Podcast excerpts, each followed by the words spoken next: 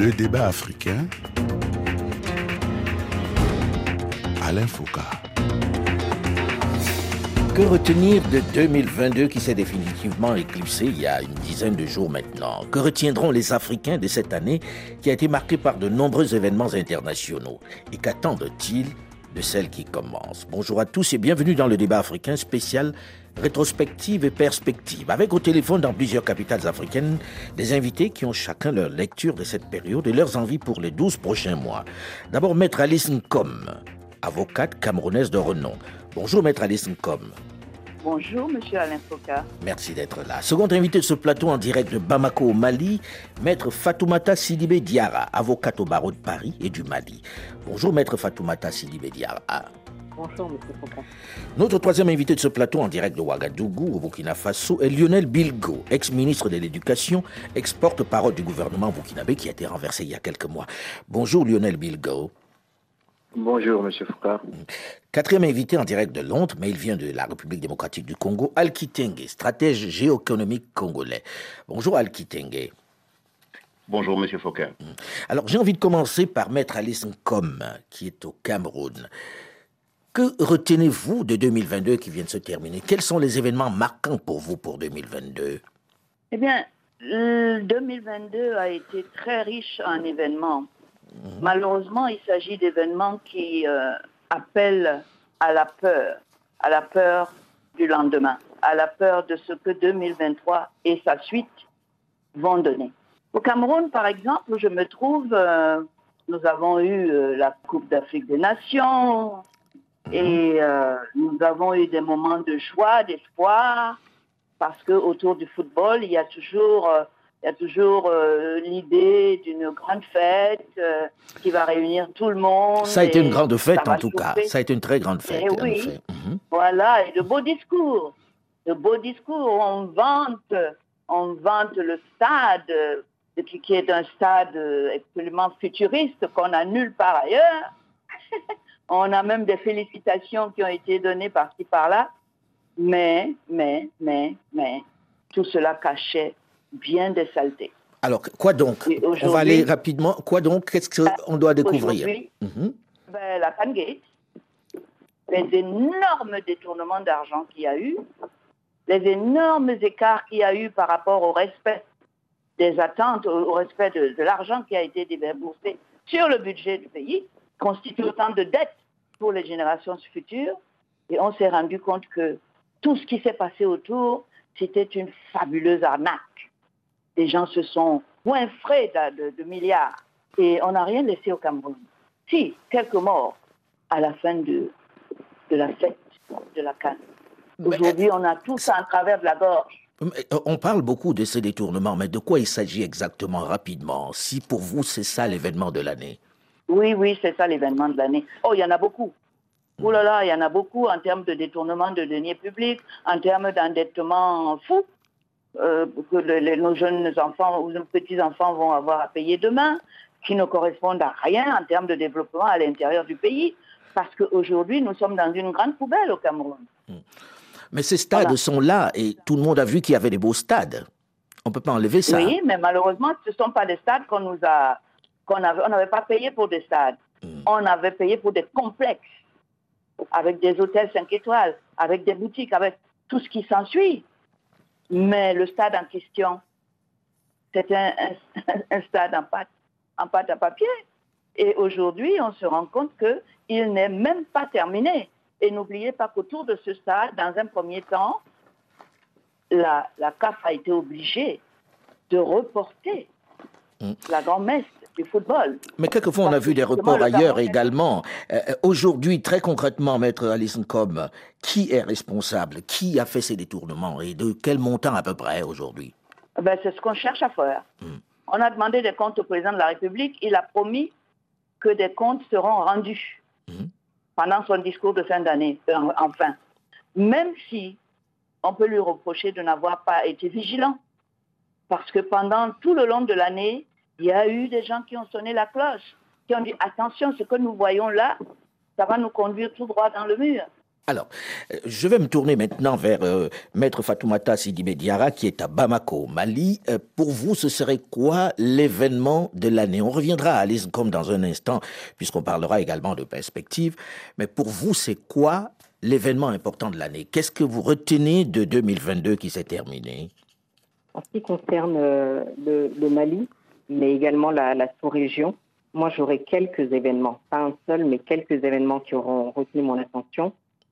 Euh, tout d'abord, la question sécuritaire qui reste euh, pour le Mali et la région du Sahel de manière générale au centre des préoccupations.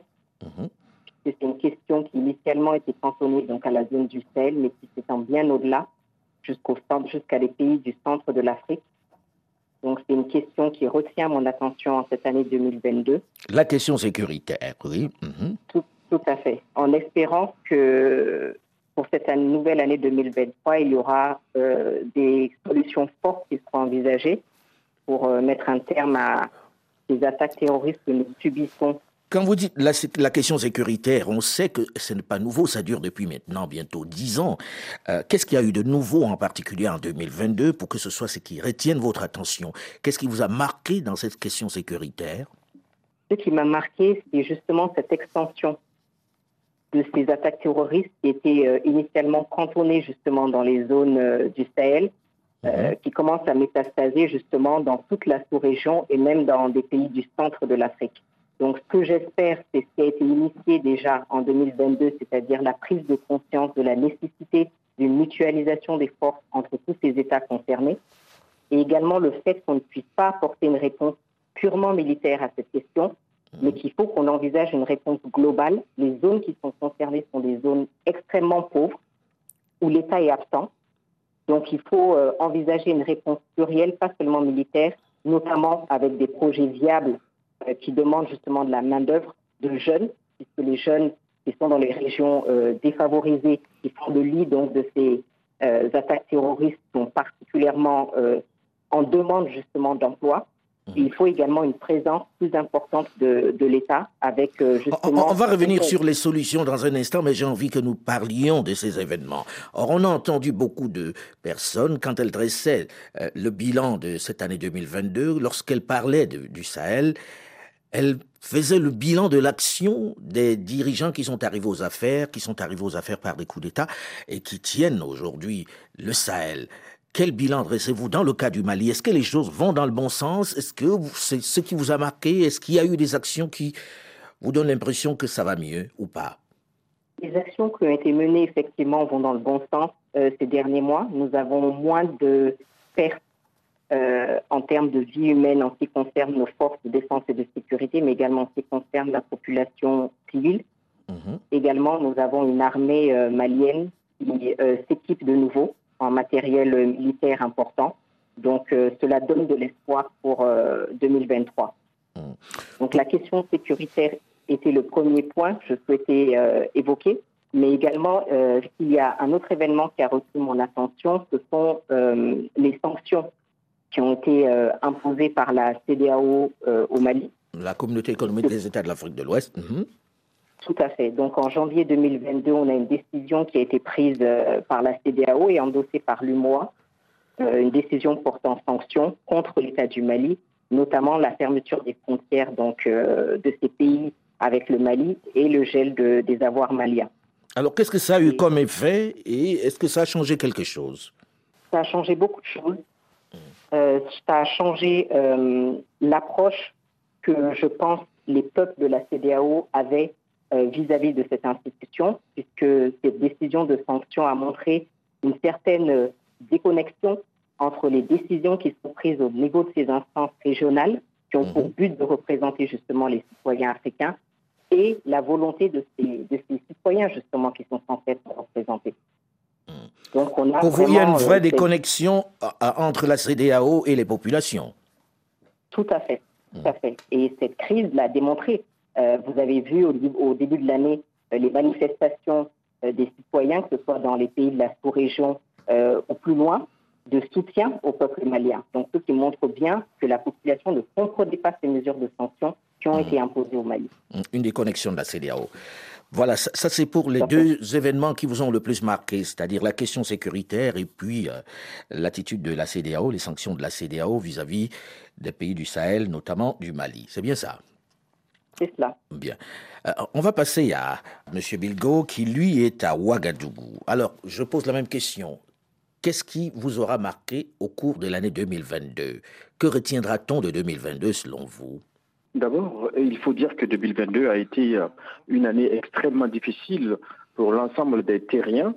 Euh, entre euh, crise économique, entre guerre et conflit, et puis euh, épidémie partout dans le monde, on a bien été servi par des drames. mais pour ce qui concerne l'Afrique, le fait qui m'a le plus frappé, c'est le retour euh, de la force Barkhane française qui était positionnée au Mali. C'était le 15 août, donc les derniers soldats avaient quitté le Mali.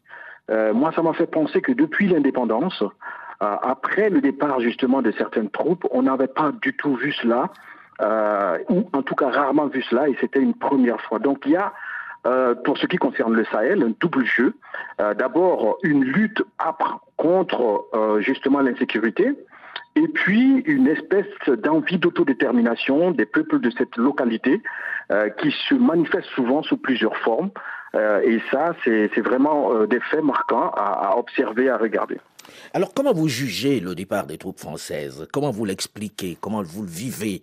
Sur place au Burkina Faso, où il y a eu pas mal de mouvements anti-français oui, moi j'ai souvent dit, depuis des années d'ailleurs, qu'il n'y avait pas en tout cas euh, de mouvement anti-français, mais il y avait vraiment un rejet de la politique africaine de la France. Et donc ça, c'est ma position, euh, qui est tout à fait différente de percevoir un mouvement anti-français. Il y a un désamour qui s'est installé au fil des années, une espèce d'autodétermination, une envie en fait, en, tout cas, euh, de tourner une page, une page qui persiste et qui existe sous plusieurs formes. Et, ça, ça se manifeste souvent par un ras-le-bol général ou en tout cas une expression euh, de la jeunesse africaine par endroit, mais euh, quand on observe bien les raisons historiques, mais non pas seulement historiques, parce que c'est un fait ou certains agissements euh, de ce partenaire historique français datent d'il y a quelques mois ou quelques années sur le continent africain. Et je pense très sincèrement que du côté français en tout cas, on devrait justement questionner ce désamour-là et puis peut-être changer d'attitude parce que de mon point de vue, du côté africain, il y a déjà eu un changement d'attitude. Alors on a vu dans le pays et même ces dernières semaines la question Wagner qui revient lorsque l'on parle du Burkina Faso et du Mali. Vous étiez dans le régime qui a été renversé il y a quelque temps, le régime du président Damiba. Euh, est-ce que ça fait partie des événements que l'on retiendra, la question Wagner pour 2022 au Burkina Faso? Oui, vous savez, la question Wagner sur le Burkina Faso, elle n'est pas nouvelle. Je mm. pense que euh, l'ancien président Roch Christian Caboret l'avait aussi connu euh, dès sa prise de fonction. Et puis, dès que le Mali avait expérimenté, en tout cas, euh, cette relation beaucoup plus rapprochée avec le Mali, la jeunesse burkinabé, ou une partie de cette jeunesse en tout cas, souhaitait que le Burkina Faso fasse l'option d'une diversification de ses partenaires. Et je crois que les régimes qui se sont succédés n'ont pas manqué aussi de montrer, ou de le dire en tout cas, aux, aux, partenaires historiques euh, qu'ils allaient peut-être diversifier les, partenaires. Mais vous savez, allez, moi j'ai dit une chose. Mmh. La Wagner-phobie occidentale devrait ramener, amener l'Occident à s'impliquer davantage sur le conflit africain que de chercher justement à punir tous ceux qui souhaitent diversifier leurs partenaires. Quand votre case brûle, que l'on vous apporte euh, de l'eau minérale ou que l'on vous apporte de l'eau des égouts, peu vous importe. L'essentiel étant pour vous d'éteindre la case. Regardez ce qui se passe en France avec cette polémique autour des propos de Omar Si. Comme si la lamentation africaine était même interdite dans nos propres souffrances. Mmh. D'abord, nous souffrons et on nous interdit d'imaginer autre système qui puisse nous faire sortir de notre souffrance, y compris même d'en parler à haute voix. Et je crois vraiment que l'humanité devrait se questionner sur justement ce deux poids deux mesures qui se jouent par endroit sur l'ensemble le, de la Terre. On a le sentiment, lorsqu'on écoute la plupart des, des, des, rétrospectives sur les médias, que ce qui a dominé ailleurs, notamment la guerre en Ukraine, ne vient presque pas dans les sujets et quand ça vient, c'est souvent pour critiquer. Vous comprenez ça, Maître Alison Com Alors, Moi, la guerre en Ukraine, ce que je retiens là-dedans, c'est que j'admire beaucoup le peuple ukrainien. Si les peuples africains se comportaient comme je vois le peuple ukrainien, avec toute la résilience, toute leur souffrance, comment ils se comportent, comment ils se battent entre eux pour leur pays, ah ben, je dirais a quelque chose malheureusement. On va revenir sur la question, mais j'ai envie de poser la même question que j'ai posée à tout le monde, à Al Kitenge, qui est actuellement à Londres. Que retenir de 2022, Al Kitenge?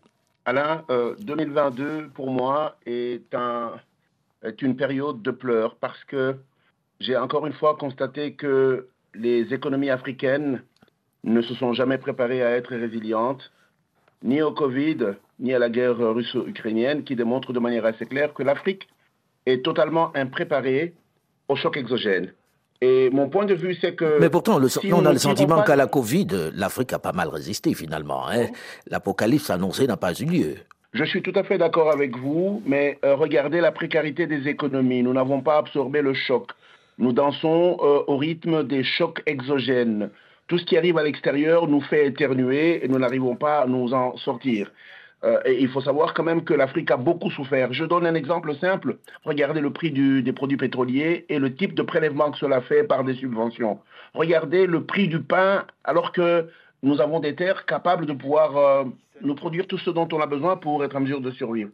Alors ce que je voulais dire, c'est que nous ne tirons pas de leçons. On a eu Covid, et puis on a eu la guerre euh, russo-ukrainienne, mais en fait les deux nous ont surpris avec la même ampleur. Mon point de vue, c'est que l'Afrique ne se parle pas suffisamment pour être en mesure d'envisager des solutions afro-africaines. Mm. Et nous continuons à avoir des économies extraverties, même du point de vue du continent. La bataille géopolitique entre les États-Unis et alliés et la Chine et alliés, avec un recul très sérieux, il faut remarquer que même les questions du climat et de la planète ont été euh, reléguées au deuxième plan. Mais peut-être que tout ça est lié au simple fait que nous n'avons pas un plan cohérent de gestion sur le, sur le continent. Et peut-être que mon plus grand appel aujourd'hui, c'est que nous essayons de trouver des solutions sur le continent pour être en mesure de créer une résilience au niveau continental qui peut nous donner une masse critique nécessaire. Mais j'ai envie de vous ramener à une région, la région qui est la vôtre, la région des Grands Lacs. Quel serait pour vous le grand événement qui a marqué 2022 pour mon pays, c'est déjà le fait que nous sommes finalement membres des États euh, d'Afrique euh, de l'Est mhm. et qu'en mhm. parallèle, nous sommes agressés par euh, un des pays qui est bien nommé aujourd'hui par tout le monde, y compris par le chef de l'État. Il s'agit du Rwanda, par le M23 interposé. Et, et ça, pour moi, c'est une question de honte africaine parce que, encore une fois, si c'était un pays européen qui nous avait agressés, on comprendrait encore. Mais il s'agit là d'un voisin immédiat. Mais tout le monde sait très bien qu'en réalité, le voisin est un sous-traitant. Il est un sous-traitant des, grands demandeurs des matières premières qui se trouvent chez nous. Oui, mais en même temps, on se, dit, euh, on se dit un pays qui a 100 millions d'habitants qui se fait agresser par un pays qui a moins de 10 millions d'habitants. Ça veut dire qu'il y a un vrai problème à l'intérieur même du grand pays. Non? Est-ce que ça ne devrait pas commencer d'abord par une vraie interrogation des Congolais entre eux? Bien sûr que cette question est sur la table, c'est pour ça que le seul jeu qui compte, c'est le jeu de la vérité. À partir du moment où la vérité est mise sur la table, on sait de quel problème on parle, et si on résout le vrai problème, on aura résolu le problème. Et, en fait, aujourd'hui, le problème, c'est que, comme je disais tout à l'heure, le Rwanda n'est pas le problème. C'est pour qui travaille le Rwanda? Le Rwanda est sur l'agenda de qui? Et, lorsqu'on regarde la sur l'agenda de des, des, pays occidentaux qui, malheureusement, euh, s'approvisionnent sur le marché noir alors que tout le monde sait très bien que les flux financiers illégaux finissent par alimenter euh, les troubles Mm. Et, aujourd'hui, avec le courage du monde entier, euh, je pense que c'est ça le sens de la bataille diplomatique euh, de notre chef de l'État, c'est d'essayer de dire parlons à tout le monde pour essayer de, vrai, de toucher les vrais euh, acteurs et être en mesure de trouver des vrais. Justement, on va parler solutions dans une dizaine de minutes dans la seconde partie du débat africain. Dans cette seconde partie, on va se tourner vers l'avenir. Une fois qu'on a fait un peu l'état des lieux, parlons de ce qui devrait être fait. On en parle dans une dizaine de minutes, juste après une nouvelle édition du journal sur Radio France Internationale, dans la seconde partie du débat africain. Restez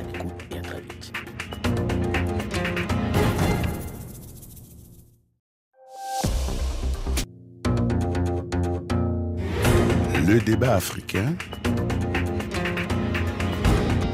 Alain Foucault. Si la guerre en Ukraine aura dominé l'essentiel des rétrospectives de l'année 2022 dans la presse internationale, en Afrique, la hiérarchisation des sujets marquant l'année qui se termine aura été, chose pas très courante, très différente de celle des médias du Nord, avec une forte polarisation sur les conflits qui ensanglantent le continent. Quelle perspective pour 2023 Qu'attendent globalement les subsahariens de l'année qui commence? Bonjour et bienvenue à tous ceux qui nous rejoignent seulement maintenant dans la seconde partie du débat africain spécial rétrospective et perspective. Avec au téléphone dans quelques capitales africaines plusieurs invités. D'abord maître Alice Nkom, avocate camerounaise de renom. Second invité de ce plateau en direct de Bamako au Mali, maître Fatoumata Sidibé Diara, avocate au barreau de Paris et du Mali. Notre troisième invité de ce plateau en direct de Ouagadougou est Lionel Bilgo, ex-ministre de l'Éducation, ex-porte-parole du gouvernement burkinabé. Et quatrième invité en direct de Londres, Al Kitenge, stratège géoéconomique congolais. Voilà pour notre plateau. Nous avons terminé la première partie en évoquant ce qui s'est passé, ce qui aura marqué les esprits. Alors, on se tourne vers l'avenir. Maître Alice Nkom, qu'espérez-vous pour l'Afrique en général et peut-être le Cameroun en particulier pour l'année qui commence, pour 2023 Oui, je pense que je suis plus à l'aise s'il faut parler de ce que j'espère de mon pays qui a énormément de problèmes des problèmes à la maison, c'est important. Mhm. Si vous avez trop, trop de problèmes à la maison, dans la famille, il vous est difficile de vous épanouir dans la société. Aujourd'hui, le Cameroun se retrouve, à la date où nous parlons, là, nous avons une pénurie de, de pétrole à la pompe à Yaoundé. On n'a pas de pétrole. Nous avons une loi des finances qui étrangle tous les ménages tous les prix ont été multipliés au moins par deux, en commençant par le timbre fiscal. Donc, qu'est-ce que vous préconisez dans ce cas? Qu'est-ce que, faut-il faire très concrètement en 2023 Je ne sais pas quoi espérer. Ce serait du rêve. Et je ne rêve pas. Parce que les réalités, les dures réalités sont devant moi tous les jours et devant mes voisins tous les jours. Et je les vois et je les vis. Mais nous, on souhaiterait quand même des vœux plus positifs quand même. Là, vous nous faites sombrer dans le désespoir. Il y a bien des choses qu'on peut faire. Vous regardez le Cameroun que vous vivez depuis toutes ces années. Il y a bien des choses qui vont être faites que vous souhaitez voir en 2023. Mhm. Ce n'est pas moi qui gère le pays. J'aurais beau parler. Vous voulez que je parle des vœux pieux, c'est ça C'est pas ça qui m'intéresse. Je veux du concret parce qu'on peut faire du concret. Cette année, on vous parle du panafricanisme et pendant ce temps, la Guinée équatoriale nous ferme la, frontière. Mmh. Par exemple. Ils chassent les Camerounais de chez eux. Mmh. Vous avez des slogans. Vous voulez que je m'abreuve de ces slogans pour vous dire non. Je dis que nous avons un président qui est là depuis 40 ans, à la tête du pays, qui est fatigué, comme moi. Dans deux ans, je vais avoir 80 ans. Lui, il en a 90. Ça ne va pas. Mmh. Et nous allons avoir deux années électorales les sénatoriales jusqu'en 2025 où il y aura des présidentielles, j'ai peur pour le Cameroun. Je n'ai aucun élément qui permet de dire Ah, je vois des lueurs d'espoir là-bas.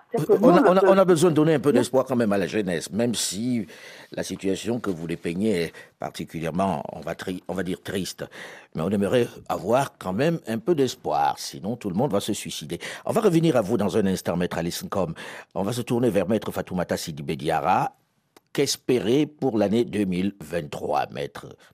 Pour 2023, ce que j'espère, d'abord sur le plan euh, économique, j'espère enfin qu'il y ait des décisions responsables qui soient prises pour une réelle émergence de, l'Afrique. Ça a été dit tout à l'heure, et une amélioration des conditions de vie de nos populations. Parce que ce qu'on constate, c'est que normalement, la situation économique et le bien-être des populations, normalement, c'est quelque chose qui doit être au centre des décisions de politique publique. Ça semble évident quand on le dit. Mais malheureusement, depuis plus de 60 ans qu'on est indépendant, ce n'est pas le cas. Qu'est-ce qui se passe? En fait, avant chaque échéance électorale, on va voir les populations, on recense leurs besoins, on inaugure une école par là, un dispensaire par-ci, et une fois qu'ils sont élus, les responsables politiques, dans leur grande majorité, ils oublient totalement leur mission, leur raison d'être et on attend, rebelote jusqu'à la prochaine élection. Et tout ça depuis des décennies. Dans la majorité des pays africains, dont le Mali, depuis qu'on a instauré euh, notamment ce système de gouvernance depuis 90, de démocratie avec des élections qui se passent tous les 5-7 ans, où c'est à ce moment uniquement qu'on va s'enquérir des besoins de la population. Et après, non, on pose tous les dossiers concernant leur désiderata sur la table jusqu'à la prochaine élection. Donc moi, j'espère que c'est quelque chose qui va changer, qu'il y ait des décisions fortes soient prises avec une vision justement pour améliorer le quotidien de ces populations. Il faut également, pour que notre économie soit plus résiliente, qu'on consomme ce que nous produisons, c'est-à-dire qu'on ne soit pas euh, victime de toutes ces hausses de, produits pétroliers, de denrées alimentaires comme nous le sommes euh, actuellement avec la, guerre euh, Russie-Ukraine, qu'on puisse être plus résilient donc pour ça qu'on aborde une réelle politique d'industrialisation, de transformation de matières premières pour avoir plus de valeur ajoutée et créer des emplois. Là, c'est au niveau régional ou bien au niveau du Mali Parce qu'on sait que la situation sécuritaire est particulièrement difficile. Donc quand on parle d'industrialisation, on se dit où est-ce que ça va se passer? Ça va se passer au Mali et dans la sous-région. Nous avons des zones entières au Mali qui ne sont pas occupées, qui sont viables et où l'activité économique se passe très très bien. Et dans ces bassins-là, justement, on peut créer l'espoir et créer justement les conditions pour, euh, pour euh, un décollage euh, économique. Hmm. Alors aujourd'hui, lorsque l'on parle, on dit plutôt on veut sortir de la guerre. Vous, vous envisagez déjà un développement économique. Est-ce que vous êtes plus optimiste que Maître Alice Nkom qui tout à l'heure nous a un peu déprimé avec ce qu'elle demandait? En fait, tout est lié. Comme je le disais tout à l'heure, en fait, l'amélioration de la sécurité, effectivement, c'est un préalable. On peut le prendre ainsi, mais il faut également se projeter et en fait, comme je le disais tout à l'heure, la décision, les, les, réponses qui doivent être apportées, ce n'est pas le sous militaire. Dans ces zones qui sont défavorisées, justement, la réponse doit être non seulement économique, donc avec la création de projets créateurs d'emplois, parce qu'il n'y a aucun espoir dans ces zones-là, avec une population majoritairement jeune. Donc il faut non seulement cette réponse économique-là, mais également dans tous les territoires reconquis, il y a un retour de l'État qui est totalement absent. Et c'est comme ça que petit à petit, on va euh, arriver à une situation stable et normale. Mais on, a envie de dire qu'on que on écoute beaucoup cette cette réflexion qui est juste de dire que la réponse à l'insécurité ne sera pas simplement militaire, mais qu'elle doit aussi être sociale, culturelle.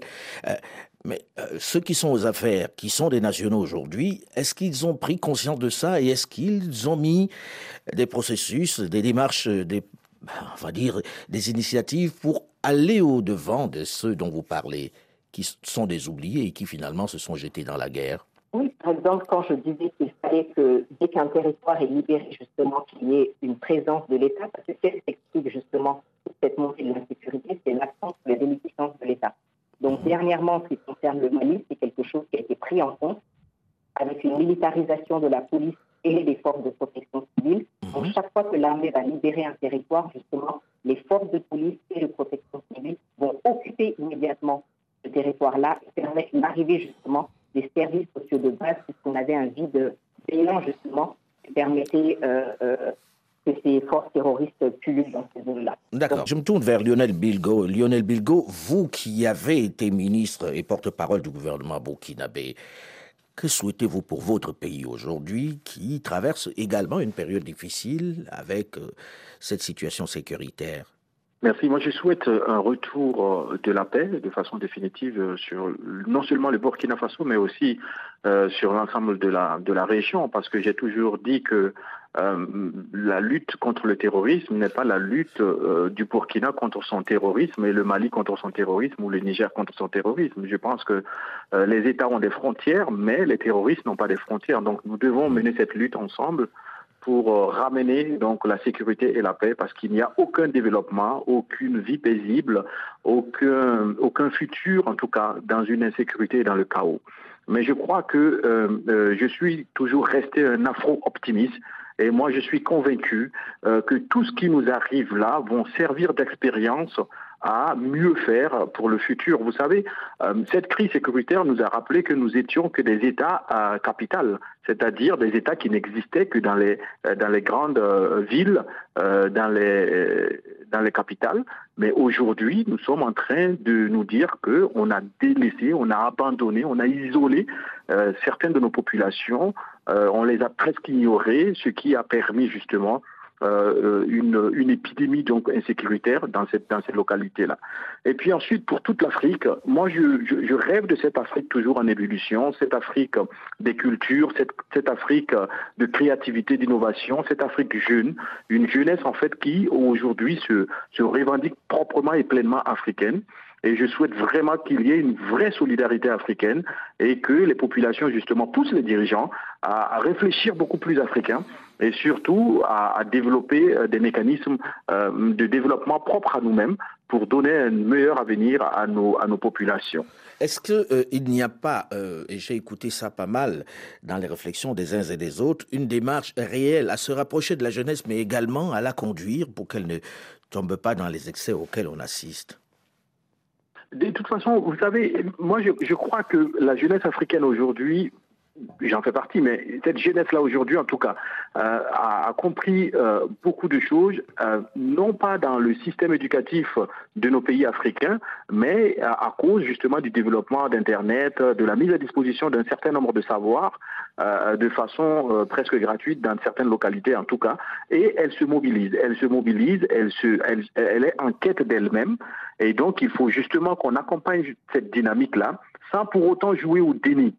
C'est pour ça que euh, nos communautés euh, d'États africains, notamment la CDAO et l'Union africaine, devraient saisir cette nouvelle dynamique et comprendre cette dimension pour euh, justement battre la rythmique ou accompagner ce besoin, ce désir d'être soi-même de la jeunesse africaine. On a Mais le sentiment que vous partagez lorsqu'on vous écoute, comme on l'a écouté le dire maître Fatoumata Sidibé Diarra, le sentiment que la CDAO est déconnectée il n'y a pas que la CDAO qui est déconnectée. Citez-moi un seul organisme euh, interafricain qui n'est pas, euh, qui ne soit pas pour moi, comme disent les Anglais, has been, il y a une révision des textes à voir, il y a une réorientation des objectifs de ces institutions à revoir, mais il y a une quête d'autonomie de ces institutions. Parce que quand on regarde l'historique, même le fonctionnement de ces institutions, on a souvent une influence ou un lobbying extérieur qui fait que les décisions qui y sortent, en tout cas, euh, sont parfois des décisions euh, para, euh, des paradoxales par rapport aux réalités africaines. Mmh. Mais je crois justement qu'il faut, d'ailleurs, de, de mon point de vue, il faut réduire le nombre de ces institutions. Nous avons une CDAO, nous avons euh, une communauté des États d'Afrique euh, de, de, de l'Est, etc. Il faut peut-être euh, réduire le nombre et puis élargir. Parce que l'Afrique, on dit souvent que l'Afrique est l'avenir de, de, de l'humanité, mais rarement les Africains le disent. Et peut-être rarement les Africains y croient. Alors, Il est temps maintenant pour nous d'avoir confiance en nous-mêmes. Al-Kitenge, vous qui êtes à Londres, quelle perspective Comment voyez-vous 2023 Qu'est-ce qu'il faut changer d'urgence pour que les choses avancent? Quels sont vos voeux? Il faut donner des réponses à la précarité et à la pauvreté qui touchent la majorité des Africains, majorité qui est rurale. Et quand vous regardez très bien, aussi bien euh, les terroristes euh, internes comme externes, ils agissent beaucoup plus dans les milieux ruraux. Mmh. Et la non-occupation des territoires africains, qui est en fait un héritage de la colonisation, a été le piège par lequel nous avons été pris par l'Internet. L'Internet a globalisé l'information et du coup tout le monde est au même pied d'égalité par rapport à la communication et ça surprend beaucoup les gouvernances qui ne se sont pas préparées à ça. Et en RDC, il y a quelque chose qui se passe. Si les gens ne font pas très attention, le chef de l'État a lancé un projet qui s'appelle la gouvernance à la base avec les 145 territoires. L'objectif est d'investir 1,6 milliard de dollars dans les milieux qui n'ont jamais reçu le moindre dollar public. À mon avis, aller à la rencontre de cette partie de la population est un avantage majeur qui nous donnera des réponses structurantes aux fragilités auxquelles nous avons été exposés. Et moi, l'une des choses que je voudrais dire ici à, à mes compatriotes africains ou à mes frères africains, c'est de dire euh, il y a un ennemi commun à l'Afrique, c'est la corruption. Il ne faut pas la combattre, il faut la déraciner. Le jour où nous allons vaincre la corruption, le jour où nous allons nous mettre debout devant la corruption, le continent va démarrer une marche irréversible. Et je peux vous dire que ça, ce n'est pas une question politique ni des politiciens. C'est une question de société et des citoyens. Alors comment on la combat, cette corruption qui est partout, que l'on rencontre dans tellement d'administrations, dans tellement de bureaux, dans tellement de chancelleries? Comment on la combat concrètement? Qui n'est pas un mal seulement africain. La déracine. Pour la déraciner, il faut qu'on en fasse un combat qui correspond plutôt aux perdants. Aujourd'hui, il ne faut pas espérer que les politiciens qui bénéficient de la corruption la, la, combattent ou la fassent reculer. Il faudrait que les citoyens s'approprient la bataille de l'intégrité, de que, que les valeurs soient formées et que les gens soient mis au devant de leurs responsabilités. Mmh. Est-ce que ce n'est pas d'abord une bataille des valeurs à instaurer? Est-ce que ce n'est pas d'abord une bataille des valeurs à instaurer dans les écoles, à apprendre un peu partout, à remettre les choses à leur juste place d'abord. C'est une véritable bataille de valeurs à instaurer et, tourner de manière définitive le dos contre euh, la, corruption et toutes ses formes, la fraude, mhm. parce que tout le monde s'est bien rendu compte qu'en réalité, euh, quand on parle de la fraude, quand on parle de la corruption, il y a deux acteurs au moins. Il y a le corrompu et le corrupteur. Et le corrupteur est malheureusement généralement occidental, riche, et mm. il a, il a les moyens pour être en mesure de faire infléchir euh, les valeurs. Mais il fait infléchir les valeurs d'une petite minorité et des gens qui ont la décision. Si la majorité se levait contre la minorité qui se fait acheter, les choses changeront beaucoup. Et je crois que ça, c'est la plus grande bataille de l'Afrique. Mm. Alors, j'ai envie de me retourner vers Maître Alice Nkom, l'aînée, pour qu'elle nous donne un peu d'espoir. Parce qu'on ne voudrait pas partir sur une note négative, Alice Nkom. Mais écoutez, moi je ne suis pas politicienne. Je ne peux pas donner un espoir que je n'ai pas moi-même. Ça m'embête beaucoup. Mais vous avez souhaité des vœux aux gens, des vœux à votre famille, vous avez souhaité bonne année à tout le monde. Vous n'y croyez pas, vous? Parce que si on vous entend, vous n'y croyez pas. J'ai eu beaucoup de mal à souhaiter bonne année cette année. J'avais espéré, j'avais espéré, Maître comme ma chère Tata, j'avais espéré qu'on terminerait sur quelque chose qui nous déprime moins. Euh, euh, je vais malgré tout euh, souhaiter avec l'équipe de, du débat africain une excellente année à tout le monde. Bonne année, bonne santé à tout le monde, que la paix revienne, que l'économie aille mieux, que la famine disparaisse, que la pauvreté disparaisse et que certains arrêtent de polluer le continent comme ils le font. On va en parler la semaine prochaine dans le débat africain. Merci à vous en tout cas d'avoir accepté de participer. Le débat africain s'est terminé pour aujourd'hui. Delphine Michaud, Olivier Raoul et Alain Foucault, nous vous donnons rendez-vous la semaine prochaine et nous vous souhaitons encore bonne année. À très vite. Au revoir.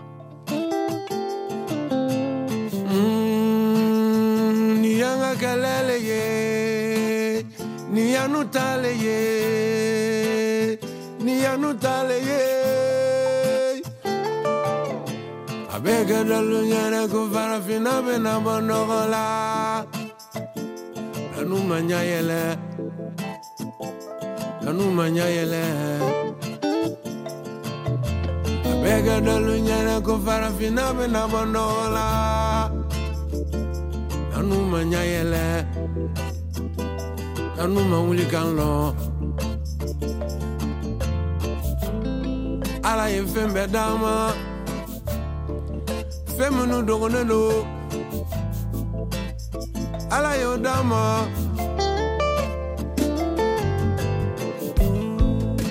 anu siginin nɔ ko ala ka bon ala ka bon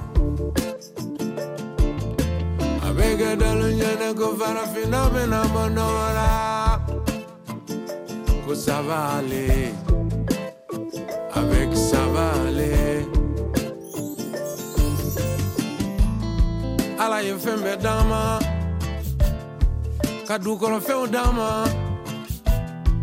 ka sanfɛ fɛnw d'an ma ko an ye dɔ kɛ dɔ ye i m'a ye farafinna bɛ kɔ farafinna ka kan ka kɛ ɲɛfɛ. Me farafina bɛ kɔ mɔgɔw b'an bolo denmisɛnninw b'an bolo an ka jamana ka bon farafina ka bon